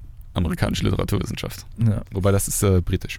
Und ähm, von daher mag ich eigentlich alles, was so in diesem, in diesem Zeitalter spielt. Also auch gerne mal, wenn das ein bisschen so überzeichnet, ne? so wie diese Sherlock Holmes-Filme mit ähm, Robert Downey Jr. Aber jetzt konkret hier äh, äh, Frankenstein mit, mit Sean Bean, das war schon jetzt nicht großes Kino. Ich will jetzt nicht sagen, dass man es gesehen haben muss, aber das ist ähnlich jetzt wie auch äh, Lost in Space. Ein schöner Lückenfüller für zwei, wenn man mal äh, Platz noch zwischen zwei guten Serien hat. Also wenn du, wenn du auf diese viktorianischen Geschichten stehst, da kann ich äh, eine Serie empfehlen, wobei äh, ich ehrlich dazu sagen muss, dass ich die Serie nicht gesehen habe. Ich habe aber das Buch dazu gelesen, und zwar The Lionist äh, mit Daniel Brühl in Ach, der Hauptrolle. Daniel und Brühl. äh, Sean Evans ist noch dabei, der in dieser neuen Dracula-Verfilmung mitgespielt hat und auch bei Fast and the Furious, glaube ich, dabei war. Und ähm, und ähm, da, da geht's auch so, das ist halt so ein bisschen so, so Jack the Ripper mäßig. Also es geht, spielt halt im, im viktorianischen Zeitalter und ähm, oder Ende des 19. Jahrhunderts sozusagen. Und äh, da geht's auch um einen, um einen Serientäter. Und äh, das Prinzip ist quasi, also er spielt eine, eine, eine Figur, ähm, die basiert auch, glaube ich, auf einer, auf einer wahren Persönlichkeit, der sozusagen der erste, ich sag mal, Profiler der, der Geschichte war. Mhm. und der als erstes tatsächlich äh, versucht, über den Tathergang, über die Tatorte, über die Opfer, wie sie halt zugerichtet wurden, das sind in dem Fall sind es äh, Strichjungen, ähm, ähm, etwas über den Täter rauszufinden und äh, quasi so, so forensisch und auch, und auch, auch psychologisch sozusagen äh, rauszukriegen, was ist das für ein Mensch und dadurch ein Täterprofil zu generieren. Und hat dann da so ein bisschen Hilfe von einem, von einem, von einem Polizisten und einer, ähm, einer Assistentin. Und das ist dann auch so eine, so eine kleine, kleine Hatz. Äh, Und das, Das ist, eine, das ist eine Buch- Serie oder ein Film? das ist eine Serie. Also Serie. Die haben aus diesem Buch haben sie eine Serie gemacht, so eine Miniserie. Ich weiß jetzt nicht genau, wie viele Folgen, aber das ist auch nur eine, eine Staffel, glaube ich, bisher. Ähm, und äh, was ich davon gelesen habe, die, die ist hochgelobt, Mhm. sehr toll gefilmt und wie gesagt, das Buch hat mir sehr gut gefallen. Das Buch habe ich auch erst deswegen gelesen, weil ich von dieser Serie gehört hatte. okay. Ähm, Und unübliche Reihenfolge. unübliche rein, total unüblich, aber ähm, das kann ich auf jeden Fall empfehlen. Also Wie- wie heißt die ganz nochmal? cool sein. The Alionist. The Alionist. Die Alionist, Okay. genau. Ich glaube, das wird so, wenn ich mit Breaking Bad oder so jetzt durch bin, dann dürfte das so eine der nächsten sein, die ich mir dann angucken werde. Cool. Obwohl ich schon weiß, wie sie ausgeht. Sehr Mhm. schön. Gute, gute, guter Tipp, vielen Dank. Das werde ich mir wirklich mal angucken. Also da bin ich wirklich, da gibt es auch wenige Sachen, muss ich sagen. Das ist ein nicht so populäres Genre, aus mir unerfindlichen Gründen, weil ich finde alles, was in dieser Zeit spielt, mega interessant. Mega interessant. Ja, und diese, auch diese, warum macht man diese, es gibt ja diese neue Sherlock-Verfilmung, das spielt ja in der Jetztzeit, ne? Ach, mit der. Das Ähm, kapier ich nicht. Warum macht man sowas, so ein geiles Setting? Wieso versetzt man das in die heutige Zeit? Bescheuert. Naja, sie haben es ja mal in einer Folge oder in einem, in einem Sp- Spielfilm Länge haben sie ja mal eine Folge gemacht, die dann im viktorianischen Ach, echt? Zeitalter spielt. Ja, ja. Okay. Ach, du meinst die. ist die so standalone? die- Kann man die sich äh, einzeln angucken oder macht das keinen Sinn? Ja. Hat das irgendwie mit ja, dem großen Kontext ja, was zu tun? doch, das war, das war eher so eine Standalone-Folge. Es war ein Füller damals, also Mhm. wir sprechen ja über die Serie mit Benedict Cumberbatch Ja, und genau. Martin Freeman. Ähm, Und das war, glaube ich, zwischen Staffel 3 und 4, weil 4 war sozusagen die finale Staffel. Und da war eine Riesenlücke dazwischen. Und dann haben sie so als Weihnachtsfolge ähm, Mm. äh, diese, diese viktorianische, diese viktorianische dann da rein, rein gemacht. Ähm, äh, ich weiß nicht mehr, wie, wie, wie genau der Titel, die, die, die, äh, die äh, geheimnisvolle Braut oder ich habe den Titel nicht parat, aber die spielt darin, äh, wobei gespoilert, es ist quasi eine, eine, eine Halluzination, eine Vision von äh, Sherlock, Hm. während er quasi da in diesem Flugzeug sitzt und weggeflogen werden soll aus London, nachdem er ja in der, am Ende der dritten Staffel den einen Bösewicht also äh, nicht gerade mit Samthandschuhen behandelt hat. Hm.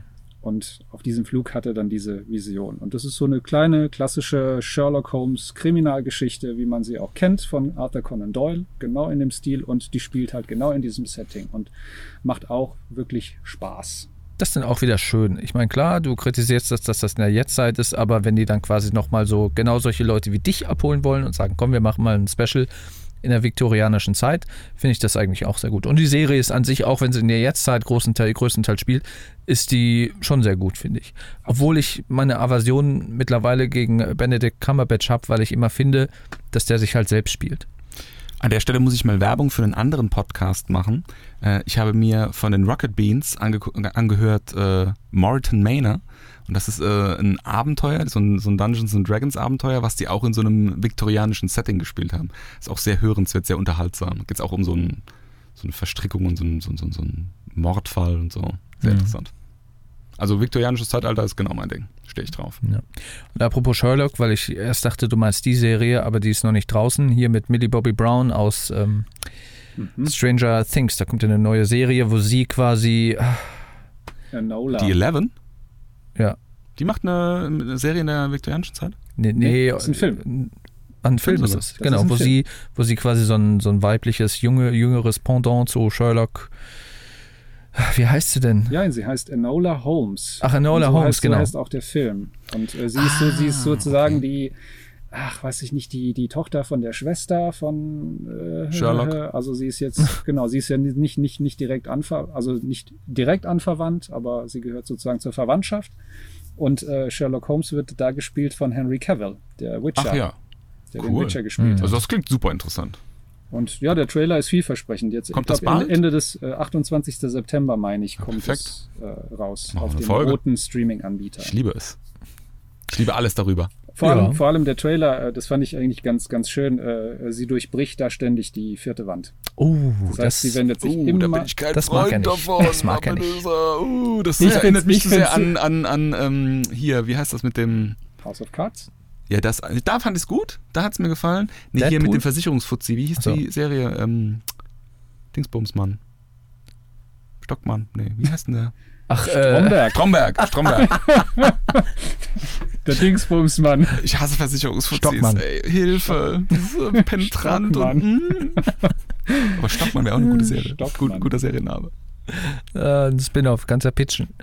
Ähm, ja, wenn es Sinn macht, why not? Ich sehe das nicht so pingelig. Du kriegst ja sogar schon irgendwie äh, Pickel, wenn bei einem Film irgendwie Blut oder Dreck auf die, auf die, auf dem Bildschirm, auf die Kameralinse gar quasi nicht. Hallo, droppt. wenn du, aber wenn du hier auf so viktorianisch und sowas stehst und auch so, so die alten Sachen, hallo, also das, was, was äh, Shakespeare und auch so geschrieben hat, das war ja auch alles mit Durchbrechen der vierten Wand. Immer. Immer schon. Hm. stehe auch nicht auf Shakespeare. Ja, Wobei ich mochte, ich mochte ähm, Romeo und Julia verfilmt von Baz Luhrmann mit äh, Leonardo DiCaprio und der jungen Claire Danes, die wir aus Homeland ja kennen. Ah. Haben wir eigentlich zur Homeland eine Folge gemacht schon? Haben wir noch nicht. Wir, ne? wir haben die finale Staffel noch nicht gesehen. Ich Nee, zumindest du hast sie nicht gesehen. Ja, weil die, auch schon noch, weil die auch noch nicht frei verfügbar ist. Äh, Kann man die schon kaufen?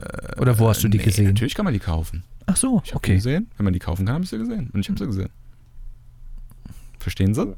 Ich, ich, fand, die- ich fand den Film damals, mir war der zu, zu hektisch. Damals. Äh, jetzt so, wenn ich zurückblicke, finde ich den Der sehr Romeo und gut. Julia? Ja, Romeo und Julia von, in der Buzz Lerman-Version. Ähm, aber ich, ich war, ich war in meiner, äh, als ich so Richtung Abitur gegangen bin, war ich ein Riesenfan von Shakespeare-Verfilmungen, habe mir, also ich glaube, also damals fast alles angeschaut, was es so gab, äh, vor allem die mit, mit äh, Kenneth Branagh. Mhm. Mm. Ähm, der ja auch jetzt in, in Tenant wieder so ein Überbösewicht ja spielt. Mhm. Ähm, und er ist ja halt absolut, er war ja immer schon Shakespeare-Darsteller, hat ja tausendmal äh, in, in London auf der Bühne gestanden, auch als Hamlet und hat dann auch eine, eine megalomanische Hamlet-Verfilmung gemacht. Ähm, ganz, ganz im Gegensatz zu dem, was, äh, glaube ich, parallel sogar Mel Gibson. Mel Gibson hat da auch äh, Hamlet verfilmt. Weil er hat eine Hamlet-Verfilmung gemacht, die geht, glaube ich, über vier Stunden. Und da ist nichts gekürzt. Das, das ist der komplette fucking Text von Hamlet. Und äh, mit, mit Gaststars, Jack Lemmon spielt da mit und äh, äh, Kate Winslet spielt Ophelia und äh, es ist super. Also wenn man, ich habe ich hab den auch damals dann auf Kassette sogar aufgenommen, auf Audiokassette, also habe den Audiokassettenrekorder vor den, vor den TV gestellt, habe den Film abgespielt, habe auf die Kassetten aufgenommen und hatte mhm. dann so ein Hörspiel dann davon. Fand ich super geil. Aber das schon Ach nee, es, äh, das hat bei mir, ich, also ich finde ja die Stories, bei denen es ähm, in den Sachen von Shakespeare geht, immer sehr, sehr interessant. Aber ich, ich, hab, ich bin einfach so ein verbranntes Kind aus dem Studium, weil ich mir diesen ganzen Kram reinpfeifen musste über Shakespeare, irgendwie äh, Couplet, Triplet und äh, die ganzen äh, äh Sonette, was da besonders war. Das musste ich mir damals so krass hart reinprügeln, weil mich das so null interessiert hat. Seitdem bin ich da immer so ein bisschen so. Ugh. Aber ein, Mit Goethe geht es mir genauso. Ein, ein, total unterschätzter Film in diesem Zusammenhang, glaubt man gar nicht, von Roland Emmerich. Ja, der kann sogar, der kann sogar auch gute Filme machen. Hat er die Welt stehen lassen in den Film? Der hat, äh, der hat, einen, der hat einen Film, Film gedreht, äh, äh der hieß Anonymous.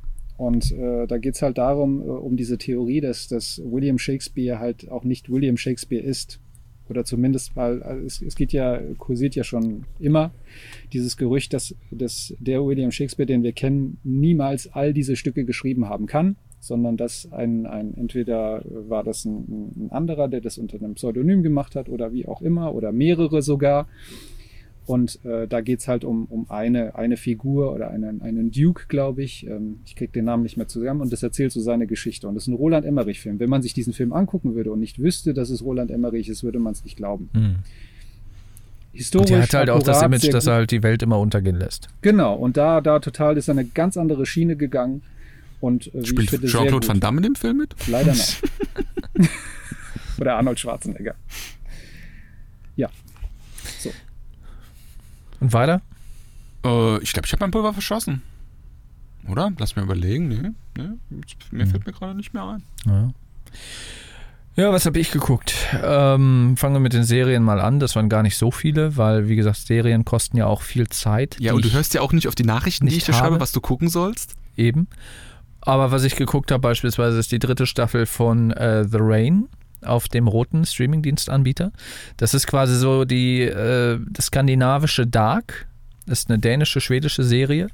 Äh, Mystery-mäßig ähm, fang auch oder fing auch in der ersten Staffel vielversprechend an, hat aber stark nachgelassen. Die dritte Staffel habe ich dann der Vollständigkeit halber geguckt und fand das, e, fand das Ende sehr unbefriedigend.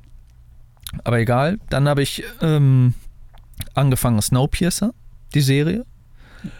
Fand ich nicht schlecht, aber ich habe irgendwann, gibt eine Staffel davon bisher, ist auch relativ äh, neu noch, habe aber irgendwie, ich muss noch ein paar Folgen nachholen.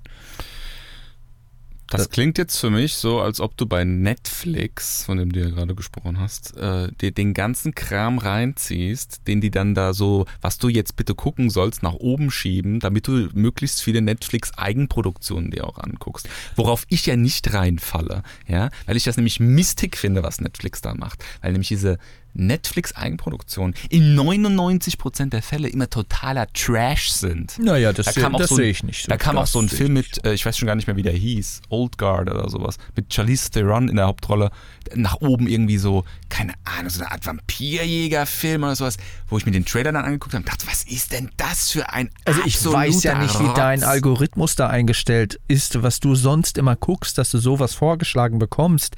Äh, aber nee. Also ich gucke natürlich auch schon so ein paar Neuheiten, weil ich auch einfach am aktuellen Puls der Zeit der Popkultur sein möchte, da äh, wir ja auch einen äh, popkulturellen Podcast machen. Wir? Und äh, deswegen gucke ich mir das ein oder andere da schon an. Ja. Und was ich auch natürlich äh, geschaut habe, war ähm, Cobra Kai. Ich dachte, wir dürfen nicht über die nächste Folge sprechen. Hm, Ich, bin Hey, ich habe doch gar nicht gesagt, ich dass das mache die mir nächste die Folge ist. Ich weiß doch gar nicht- gefällt. Ich habe doch gar nicht gesagt, dass das äh, Teil der nächsten Folge ist. Vielleicht sprechen wir auch über was ganz anderes. Wer Ja. weiß das schon? Du Karate-Kid. Vielleicht reden wir auch über. Kannst hier mal ein bisschen auftragen, polieren. Zieh Zieh mal ein bisschen sauberer auf meinem Speicher. Ja, dann mach erstmal hier die Regipsplatten dran, damit die Glaswolle verdeckt ist. Sonst kann ich nicht auftragen und polieren. Kommen wir später noch zu. An Filmen habe ich äh, beispielsweise auch geguckt, das ist schon zwei, drei Monate her, aber ähm, Jojo Rabbit habe ich geguckt. Von äh, Taika Waititi. Oh, den finde ich ja seit Mandalorian genial.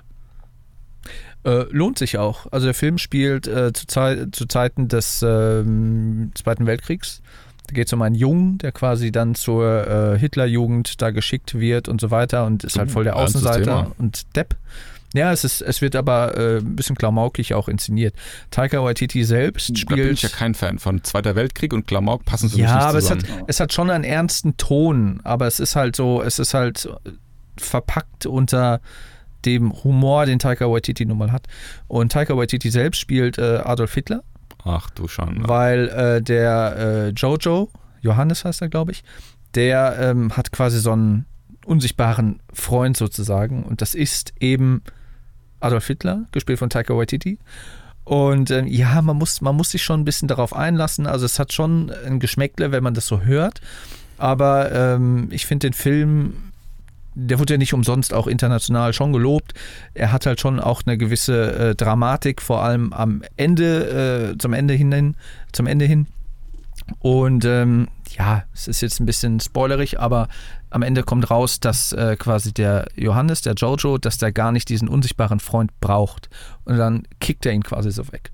Also, äh, oder kickt quasi Adolf Hitler aus dem Fenster. Ähm, das ist dann schon eigentlich ganz, ganz nett gewesen. Ähm, dann habe ich gesehen, ich weiß gar nicht mehr auf welchem Anbieter, ich glaube, es war der mit A, äh, Erschütternde Wahrheit mit Will Smith.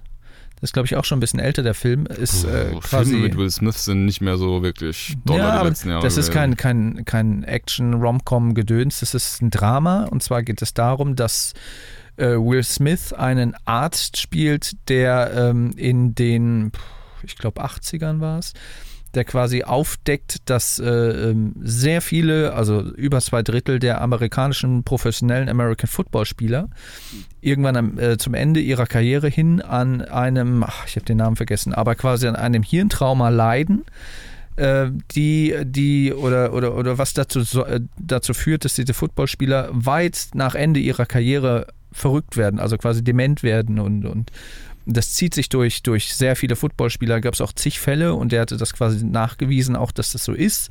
Hat sich dann quasi mit der, mit der äh, NFL auch angelegt und die haben das natürlich erstmal geleugnet und die wollten natürlich nicht, dass quasi dadurch irgendwie der Sport in Verruf kommt und natürlich die, die, das ganze Kommerzielle, was, was dahinter steht, dass das irgendwie nicht in Gefahr gebracht wird, aber er hat eben dafür gekämpft, dass da, ähm, ja, dass das an die Öffentlichkeit kommt, dass auch was da, dagegen gemacht wird. Und es hat dem Sport, wie wir heutzutage wissen, auch keinen großen äh, Abbruch, äh, für, für keinen großen Abbruch gesorgt.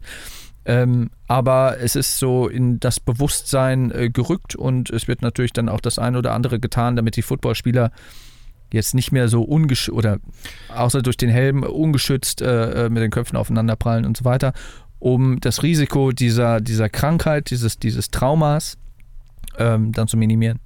So, wenn ich das jetzt richtig verstanden habe, kriegen NFL-Spieler oder haben NFL-Spieler Hirnverletzungen erlitten in der Ja, ja. Vergangenheit. Also es, Ist das dann nicht beim Boxen genauso, dass Ja. die dann Exakt. Das ist ja, das sind ja, das sind ja alles Schleudertraumen, sozusagen. genau. Und wenn du halt Aber beim ständig Boxen nur. ist das kein Thema und bei NFL ist das ein Thema. Ja, es kommt, es kommt natürlich auf die, auf die Masse an. Also so, ähm, ich, ich vermute mal, dass äh, in einem Boxkampf kriegst du natürlich oft auf die Rübe, aber im Training oder im Sparring bist du natürlich dann auch ein bisschen geschützt. Und äh, Also beim ich habe ja mal, wie du weißt, auch Boxtraining gemacht beim und Football, wurde von einem Zwölfjährigen verprügelt mit einem Kopfschutz. Also hast du ja so einen gepolsterten Helm an. Aber wenn dir da einer mit Boxhandschuhen und mit Kopfschutz auf die Zwölf eine gibt und einen Treffer landet und zwölf Jahre alt ist, siehst du trotzdem schwarz. Ja, es ist wie gesagt sicherlich auch, aber es ging da jetzt nicht um Boxer, es ging um NFL-Profispieler. Und äh, die rauschen natürlich, also du musst dir vorstellen, wenn im Sprint Diese zwei, Lokomotiven. wenn zwei Footballspieler im Sprint aufeinander zulaufen Ja. und dann mit den Köpfen nur geschützt durch die Helme Ja. kollidieren. Dann kannst du dir aber ausmalen, dass irgendwie vielleicht ein Faustschlag jetzt nicht ganz so heftig ist. Ja, die ziehen den ja auch mal, also was ich, ich bin jetzt kein ähm, Football-Fan und gucke mir da auch irgendwie keinen Super Bowl oder sowas an, aber was ich da alles schon gesehen habe, wenn die denen die Beine wegziehen, was sie dann für eine Geschwindigkeit irgendwie entwickeln, wenn die dann sich so um die eigene Achse so auf der Körpermitte irgendwie drehen und wenn dann, wenn du dann mit, mit, mit dem Kopf aufkommst, das sieht ja richtig Ja, übel das aus. ist halt echt- Also es sieht ja aus wie so ein Motorradunfall oder Ja. sowas. Ey. Hilfe. Das ist halt schon brutal. Und ich finde, Will Smith hat, äh, also der hat auch gute Rollen. Der hat jetzt nicht nur so, so Sachen wie, wie ein Fokus zum Beispiel an der Seite von Margot Robbie oder so, oder Date Doctor oder Hitch, äh, äh, Hitch, der Date, äh, Date Doctor war das, oder ähm, Hancock oder so. Der hat ja auch schon Filme gemacht, wo er, Ach, Hancock ähm, fand ich eigentlich gar nicht so schlecht. er hat ja schon äh, Filme gespielt. Äh, Trashy, aber Er hat schon Filme gespielt, die halt eine, eine ähm, Ernsthaftigkeit mitbringen. Streben nach Glück zum Beispiel oder ähm, wie heißt denn der Film, wo er von dieser Qualle am Schluss getötet wird? ah, irgendwas mit sieben, Sieben Leben? sieben Leben, ja. Sieben Leben? Der war, der war ein bisschen sad. Sad Story. Ja, ja. Und ich finde, da hat er will auch, ich nicht mehr nach Australien. und ich finde, da hat er auch seine, Walden. da hat er auch seine Stärken auf jeden Fall. Und äh, deswegen, ich hätte irgendwo von dem Film gehört und habe gedacht, okay, den gucke ich mir mal an und äh, wurde auch nicht enttäuscht. Ähm, weiterer Film, der mich auch sehr gefesselt hat, das äh, Also darf ich dich mal kurz unterbrechen an der Stelle? Also du hast praktisch von der Liste, die ich dir geschickt habe, an Inhalten, die relevant wären für diesen Podcast, nichts geguckt, aber ungefähr 20 andere Filme. welche Liste? ich habe keine Liste. Auf der war nur äh, Parasite. Den ich nicht geguckt. Äh, weiterer Film und da, äh, äh, der ist nichts für dich, der Film. Achso, Äh, der nächste Film. Und zwar heißt blöd, der, ähm, nein, der wird emotional, wird der nicht an dich rangehen. Den wirst du nicht weil ich, verstehen. weil ich ein emotionaler Eisklotz bin. Ja. ähm, in meinem Kopf ein Universum. Habe ich auch durch Zufall entdeckt bei einem Anbieter mit A. Und ich musste daran denken, ähm, also der Titel hat mich erinnert an die Entdeckung der Unendlichkeit. Der ja jetzt bald auf Netflix kommt und den ich mir reinziehen werde und wir eine Folge dazu aufnehmen. Was hältst du davon? Der läuft schon, ja. Läuft schon Der sogar? läuft schon. Cool. Entdeckung der Unendlichkeit müssen wir aber unbedingt, weil, wie du weißt, ist das der Lieblingsfilm von Daisy Dunstan, Daisy Dunstan mit dazu holen. Ja, die Und ist der ja auch Soundtrack- im Ensemble Die wird Podcasts. einiges dazu erzählen können. Aber darum geht es nicht. Ich habe äh, mich an diesen Titel erinnert gefühlt und habe dann in meinem Kopf ein Universum geguckt. Ist eine polnische Produktion und es geht um einen Jungen, der, ach, ich weiß nicht mehr, wie es heißt, aber der ist quasi schwerst behindert. Ähm, es wird gedacht, okay, der hat, also es wird gesagt von wegen, äh, er ist Gemüse, er hat Gemüse im Kopf.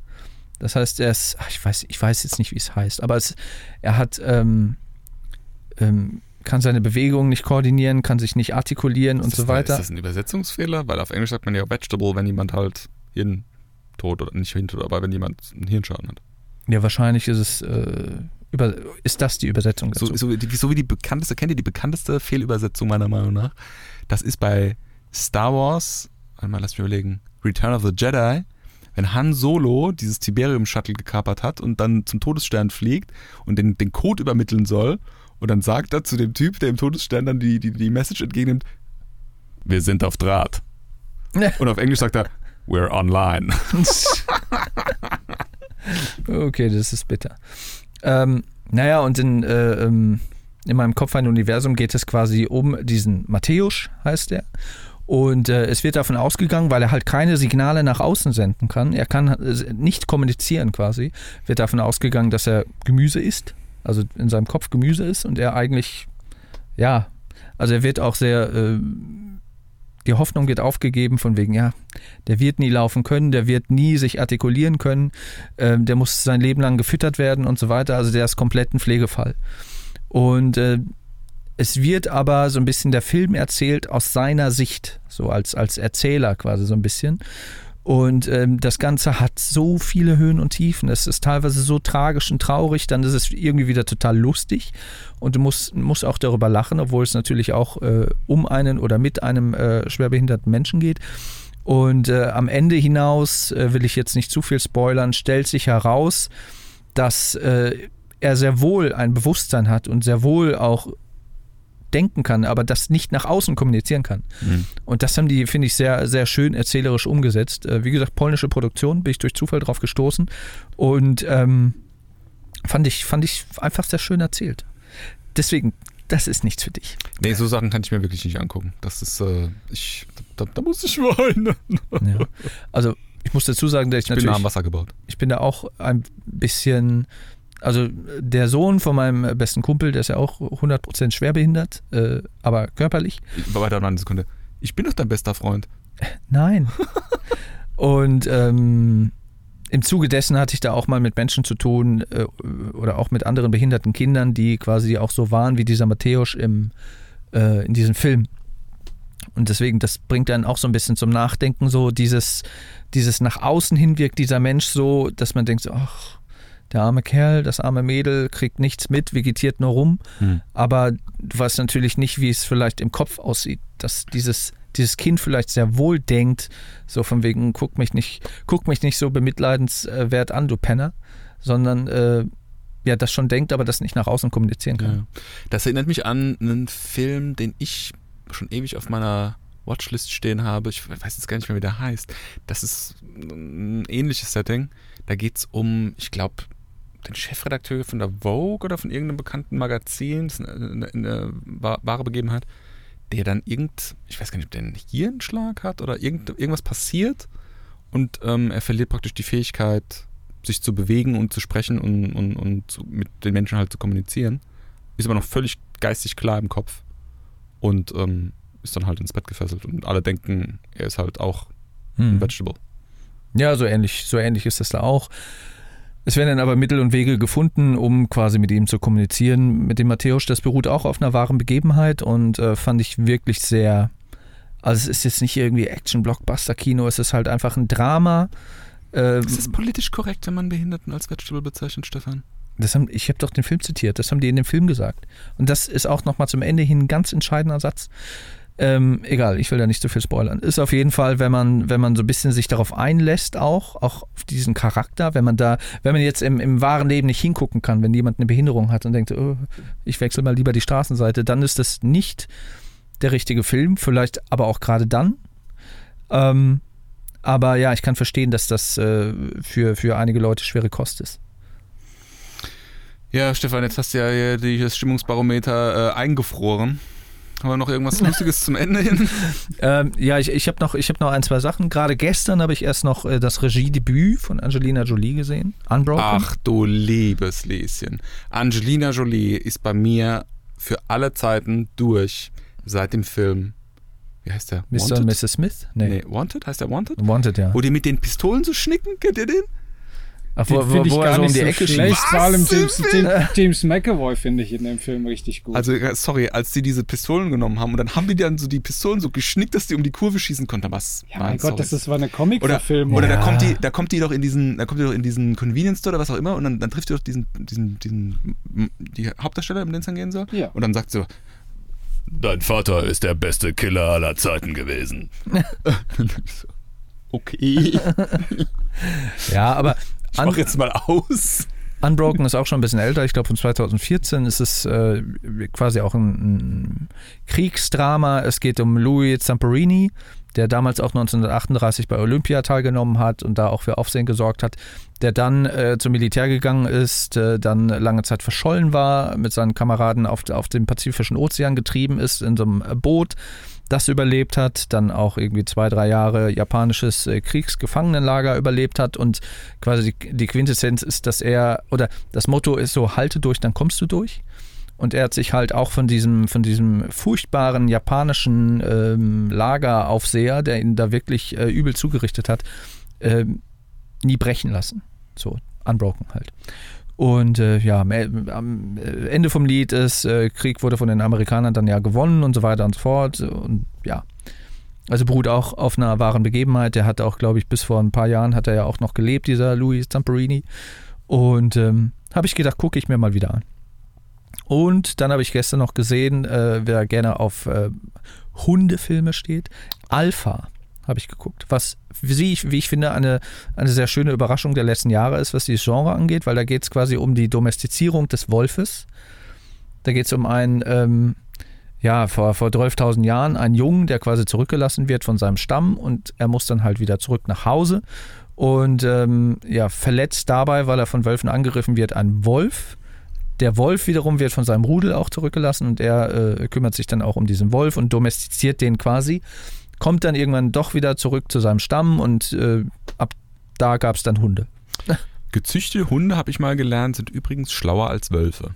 Also jetzt nicht jede Rasse, ne? so ein Dobermann ist jetzt ziemlich dämlich, aber ähm, so die so, sag mal so, So die auch Aufgaben so, ne? so, so, sowas, so, so, so ein Schäferhund oder hier so ein, wie heißen die, Bernhardiner oder sowas? Die So Hütehunde vor allem, Deutlich, ja, deutlich ja, ja. klüger als ein Wolf. Ob die klüger sind als ein Wolf, keine Ahnung, möglich. So genau bin ich da nicht drin im Thema. Aber das ist ein ganz netter Film, so ein Abenteuerfilm, so ein bisschen. Ähm, es gibt auch noch so andere Filme, die ich äh, in letzter Zeit oder vor ein paar Monaten gesehen habe. Das war eine Jake London-Verfilmung mit Harrison Ford. Hm, Into Äh, the Wild. Nee, nee, nee, nicht Nee? Into the Wild. Da geht es auch um einen Hund quasi, der auch so eine Reise erlebt und so weiter und so fort. Und Harrison Ford spielt da auch mit. Ich glaube, das ist ein Film. Ruf der Wildnis, oder? Ruf der Wildnis, genau. Super Trash. Vor allem, weil dieser scheiß Hund halt animiert ist und du Es ist- siehst das. Es ist wirklich schlimm, weil in dem ersten Mit, Moment, dem, wo mit, du dem, mit dem Harrison Ford, mit dem Ja. alten Harrison Ja, Ford, ja. mit dem alten jetzigen Harrison Ja, Ford? ja. Ja, mit dem alten Harrison Ford. Ja, mit dem alten. Wow. Und ähm, es, es, es gibt ja so diese Uncanny Valley, wenn du merkst, so, oh, das ist animiert, ich kann es nicht mehr ernst nehmen. Und so ging es mir äh, in dem ersten Moment, als ich den Hund gesehen habe, habe gedacht, oh, scheiße, der Hund ist schlecht animiert. Und dann war es für mich aus eigentlich. Die Geschichten auch von Jake London und so weiter, die sind ja schön. Jack, nicht Jake. Jack, Jake, ja. Der Engländer sagt Jake. Äh, nein, Jack. Ist ja auch Äh, egal. Daisy Dunstan, stimmt das? Äh, die Geschichten sind ja schon schön. Ich mag die auch.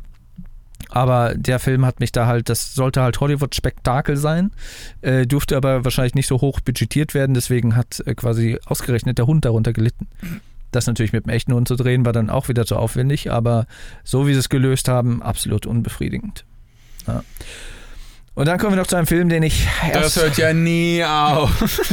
dann kommen wir, dann kommen wir zu einem Film, den ich erst vorgestern gesehen habe, wo ich auch ganz froh bin, dass ich den gesehen habe äh, für diese Folge, um auch ein bisschen darüber sprechen zu können. Mit Christoph habe ich mich schon ähm, sehr rege darüber ausgetauscht. Du reagierst immer mit einem Brechreiz darauf. Und zwar ist das Tenet. Weißt du, weißt du, wie oft er mich diesen Sommer genervt hat mit diesem blöden Tenet? Ich schreibe Einmal. ihm, hey Stefan, ich habe Parasite geguckt, lass uns eine Folge über Parasite schon aufnehmen. Der geht doch gar nicht so lange, nicht mal zwei Stunden. Komm, das ist schon, na, hier, komm. Ich will Tenet gucken. Lass uns was zu Tenet machen. ja, hey, Stefan, hey Stefan, äh, komm, wir, wir, wir machen mal. Was haben wir so letzte Zeit gesehen? So, ne? Tenet, lass uns Tenet machen. ja, dann halt jetzt mal die Gosch, dann kann ich mich mit Christoph nämlich in Ruhe darüber unterhalten, wie wir es vorhin schon sehr schön gemacht haben. Ähm, ich war sehr froh, dass ich diesen Film gesehen habe, aus zwei Gründen. Erstens habe ich mich auf diesen Film gefreut, was ein Christopher Nolan-Film ist. Kannst du ich, noch mal ganz kurz für mich zusammenfassen, worum es da geht? Ich kann mir nämlich überhaupt nicht drunter vorstellen, was da passiert. ah, es ist so In der einem wahr, Satz bitte. Es ist der wahr gewordene Traum von Christopher Nolan, weil er immer mal einen Agentenfilm machen wollte und das ist ja auch geworden, so ein bisschen in James Bond-Manier, aber auch mit dem Faktor Zeit. Es geht jetzt nicht explizit um Zeitreisen oder um, um Relativität wie in Inter Interstellar. Interstellar? äh, sondern es geht eher darum, äh, dass sich Zeit oder dass sich auch Gegenstände in der Zeit rückwärts bewegen, dass es quasi zwei, zwei Zeitlinien gibt, die aber auch quasi aufgrund dessen quasi die ganze Zeit in Kollision miteinander sind. Also beides findet quasi in einer Realität sozusagen. Also eine Mischung zwischen 24 und James Bond? Nein, Und Jason Bourne? Es, nein, es, es, es gibt keinen, mir fällt kein Äquivalent dazu ein. Aber das, das ist so, so ein bisschen die, die, die Geschichte dahinter. Es gibt äh, den, äh, die Hauptfigur, das ist der Protagonist, so wird er auch genannt. Also Der Ja. Protagonist. ist das so Arthouse-Kino oder was? Und der wird, äh, der ist quasi, nimmt so die Rolle auch äh, für den Zuschauer ein, der wird so ein bisschen da reingeworfen und dann entwickelt sich die ganze Geschichte und so weiter und so fort. Und ich muss sagen, das ist halt schon Bombast. Das ist ja auch so ein bisschen, äh, oder wurde auch so ein bisschen als die Rettung des Kinos jetzt gehandelt nach der ganzen Corona-Zeit, dass das äh, hoffentlich endlich mal wieder ein Film ist, der die Leute ins Kino lockt. Ob er das schafft, ob er seine 230 Millionen Budget wieder einspielt, uff, schwierig. Wahrscheinlich. 230 Millionen Dollar Budget für so einen Agentenfilm? ja, ja. Das ist normal mittlerweile. Eben. Ich glaube, der neue James Bond, der wird auch nicht günstiger gewesen sein. Naja gut, auf aber der hat Fall. ja auch Action galore. Also Ja, ich habe gut. den Trailer gestern nochmal angeguckt, mein lieber Herr Gesangsverein. Das hat Tenet auch. Also Tenet ist sehr actiongeladen, aber auch sehr, ähm, also ohne, ohne großartige Visual Effects wohl ausgekommen. sagt Christopher Nolan. Der hätte wohl so viele, so viele Effekte an Bord wie so eine Rom-Com. Also gar nicht mal so viel. was ist die Kohle dann draufgegangen? Spielt Angelina Jolie da mit und musste musste bezahlt werden? Nee, nee, nee. Äh, die Kohle ist beispielsweise draufgegangen für, ein, äh, für eine Szene, in der Christopher Nolan eine äh, 747 gekauft hat, in Originalgröße, und die in ein Gebäude crashen lässt. Das wollten die erst mit einem Modell machen, so 1 zu 6 Maßstab oder so. Dabei ist denen aber dann aufgefallen, okay, äh, es wäre günstiger, wenn man das mit einer echten 747 macht. Und äh, da merkt man dann auch schon, dass Christopher Nolan als Regisseur, auch als jemand, der so High-Concept-Filme auch äh, gerne macht, dass der da echt Spaß dran gehabt haben muss. Auch Ich bin immer noch nicht überzeugt. gut, wirst du wahrscheinlich sowieso nicht. Christoph, wie siehst du, wie, was weißt du bisher über den Film? Ich weiß auch nicht äh, unbedingt mehr, als was man aus den Trailern rauslesen kann. Aber äh, ein, zwei Kritiken habe ich dazu mir schon mal angeguckt auf YouTube von ein paar äh, solchen äh, Experten in Anführungsstrichen und da die sind alle Daumen hoch. Ja. Und ich bin auch tatsächlich sehr gespannt. Also das ist tatsächlich so ein Film, wo ich mir jetzt überlege, jetzt mal nach so und so vielen Monaten wieder ins Kino zu gehen und mir den dort anzugucken. Weil du vor allem halt in diesem Film mal etwas siehst, was es so auf der Leinwand noch nicht gegeben haben soll.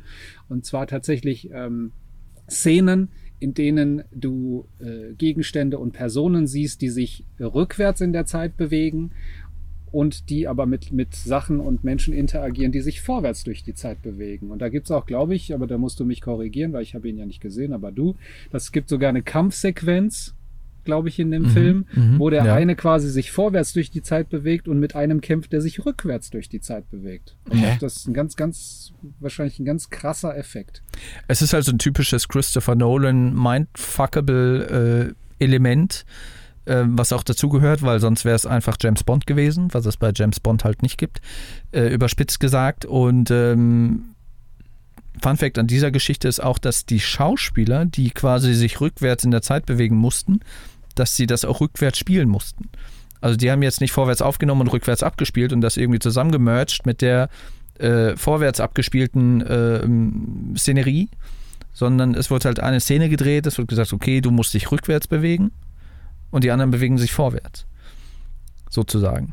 Und ähm, da muss ich sagen, das ist dem halt echt gut gelungen. Das ist ein Film für die ganz große Leinwand. Also je größer, desto besser. Am besten IMAX. Ähm, und was ich auch mal wieder schön fand, ist die, ist, ist die Filmmusik, der Score und diese dröhnenden Bässe. Ich habe es halt gefeiert, mal wieder in einem Kinosaal zu sitzen und mir richtig ah, krasse Action und richtig geilen Sound um die Ohren fliegen zu lassen. Und ähm, das macht für mich auch, ich weiß, du bist nicht so ein Kinogänger, aber das macht für mich auch Kino aus. Dieses Erlebnis. Dieses Reingehen, Abschalten, Riesenleinwand, Sound, der dir um die Ohren fliegt, sich reinziehen lassen in diesen Film. Und ähm, ich hoffe einfach nur, dass äh, durch diese ganze Corona-Thematik sich das Kino, das ja monatelang sehr schwer und auch immer noch davon gebeutelt wird, dass sich das wieder äh, erholt, weil das ist eben auch Kulturgut, das äh, auf gar keinen Fall irgendwie ja, an Relevanz verlieren darf. Und es gibt ja auch schon äh, Studios, die quasi schon damit so ein bisschen rechnen, so ein bisschen mit kalkulieren. Äh, bestes Beispiel ist äh, Mulan von Disney, die quasi das äh, nicht im Kino ausrollen wollen, sondern auf Disney Plus für irgendwie knapp 30 Euro den Film. Zum Kaufen. Ja, wo du den dann quasi nochmal kaufen musst. Wenn du Disney Plus schon gebucht hast, Ja. musst du nochmal den Film extra kaufen. Oder, oder 20 Euro, 20, 25 Euro. Euro, das ist ja mehr, als es im Kino kostet. Ja, ja, klar. Und ähm, das darf meiner Meinung nach nicht passieren. Also, ähm, wenn das Schule macht, wäre das sehr schlimm. Dann wäre das sehr schlimm für Kinobetreiber, dann wäre das schlimm für Kinofans. Und Also ähm, das kapiere ich jetzt aber auch nicht. Ist das jetzt dein Ernst? Auf Disney Plus gibt es ja schon fast keine guten Inhalte. Da gibt es äh, Mandalorian, was großartig ist. Dann gibt es die äh, äh, Marvel-Sachen, die ich persönlich jetzt trashig finde. Und dann gibt es halt irgendwie den ganzen alten Disney-Driss, der irgendwie schon, keine Ahnung, von 1940, von 1950 teilweise ist. Und das war's. Und irgendwelches komisches äh, Miley Cyrus äh, Highschool-Lalala. Ja, aber es soll ja Und auch dann noch, kommt jetzt ein Film und den wollen sie noch mal extra vergoldet haben. Ja, klar. Spinnen die? weil die wollen natürlich da auch das Budget wieder relativ schnell einspielen und erhoffen sich natürlich, dass die Leute zu Hause sagen, alles klar, wir gucken uns jetzt mal einen aktuellen, brandaktuellen Film an, der eigentlich im Kino kommen müsste, Die, die sollen erstmal äh, zu ihr, Hause an. die sollen erstmal ihr Streaming-Portal aufpimpen mit mal neuem Zeug. Ja. Die, die müssten erstmal hier die Netflix-Schiene machen. Wir machen jetzt mal so viel trashiges Material wie möglich, damit wir halt auch mal irgendwie ein eigenes Portfolio haben und nicht irgendwie jeden Mist einkaufen müssen. Das ist ja das größte Problem von Disney Plus, aber also für 3, 20, 30 Euro einen Film, ich glaube nicht, dass das Schule machen kann. Ja, also ich hoffe, dass es nicht Schule macht, weil, wie gesagt, das Kinoerlebnis, äh, das ist äh, meiner Meinung nach unverzichtbar. Und Tenet wird ja auch so ein bisschen gehandelt, so als, als erster Blockbuster dieser, nach dieser Corona oder noch während dieser Corona-Zeit. Noch ist Corona nicht absehbar. Der, nee, nee, nee, nee, aber die Kinos haben ja wieder offen. Also die hoffen schon, dass die den Umständen entsprechend genug Leute auch in, ins Kino lockt, damit A, die Kinos überleben können und B, wobei, das ist, ist ja eine, eine, eine Warner-Produktion, die sind da auch so ein bisschen am Mauscheln und verarschen, also ein bisschen die Kinobetreiber. Ähm, ja, dass, dass, das einfach, dass das einfach noch erhalten bleibt, so wie man es kennt und nicht über Streaming-Dienstanbieter etc. pp. Und ja, ist eine absolute, ja, du brauchst gar nicht so machen. Es, ich, lass mich mein Plädoyer fürs Kino zu Ende bringen, bitte. Ich meine, Das eigentlich, wir kommen mal langsam zum Ende des Podcasts, Stefan.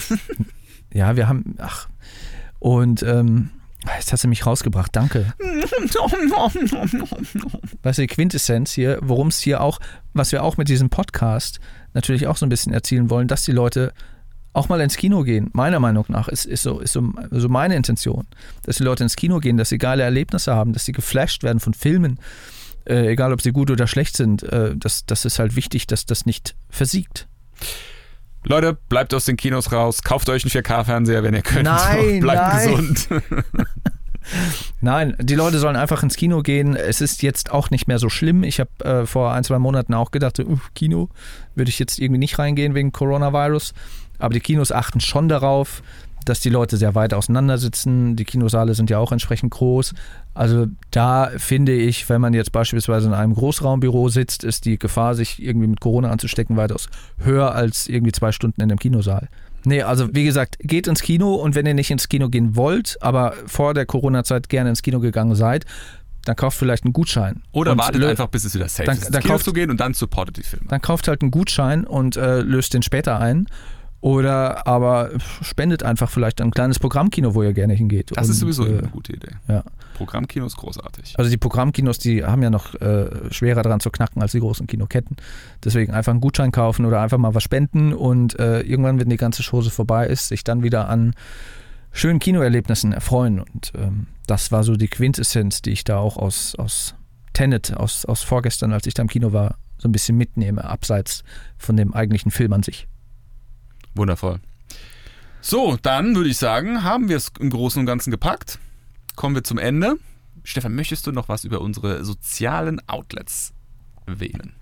Sagen. Ähm, ja, gerne. Also folgt uns auf Instagram, NFFS Podcast. Da gibt es auch ein paar Canapés, wie du sie immer nennst. Lecker. Und ein paar nette äh, Zitate als Grafiken und so weiter und so fort. Und die ersten fünf Minuten einer jeden Folge über IGTV. Gut, wer nutzt IGTV, aber wir haben es halt einfach. Ja, auf, ähm, wichtig ist ja, dass du darüber äh, informiert wirst, wenn es eine neue Folge gibt. Ja, eben. Und dann kann man sich den Rest Außerdem kann man uns da auch mal eine Direct Messaging. Haben Ja. mittlerweile jetzt auch schon einige Hörer übrigens gemacht. Ja. Hab ganz nettes Feedback erhalten von dem einen oder anderen. Ja, das stimmt. Ne? Gibt, gibt auch jemand, gibt auch jemand, der hat gesagt, FICK euch. Aber jeden das sein. Ja, so ist das halt. Nee, aber es sind auch ein paar andere Podcasts, die uns da folgen und so weiter. Ein paar Kollegen aus der Szene. Grüße gehen raus, beispielsweise an Andy und Daniel oder an ja, viele andere Podcasts, die es da gibt und äh, die auch quasi ihr Hobby in die Welt hinaustragen. So, dann freut euch auf eine neue Folge Nerdy Fancy Future Shit in der nahen Zukunft. Das war's für heute. Vielen Dank nochmal an Christoph Sehr gerne. Danke dir. und bis bald. Bis bald. Tschüss.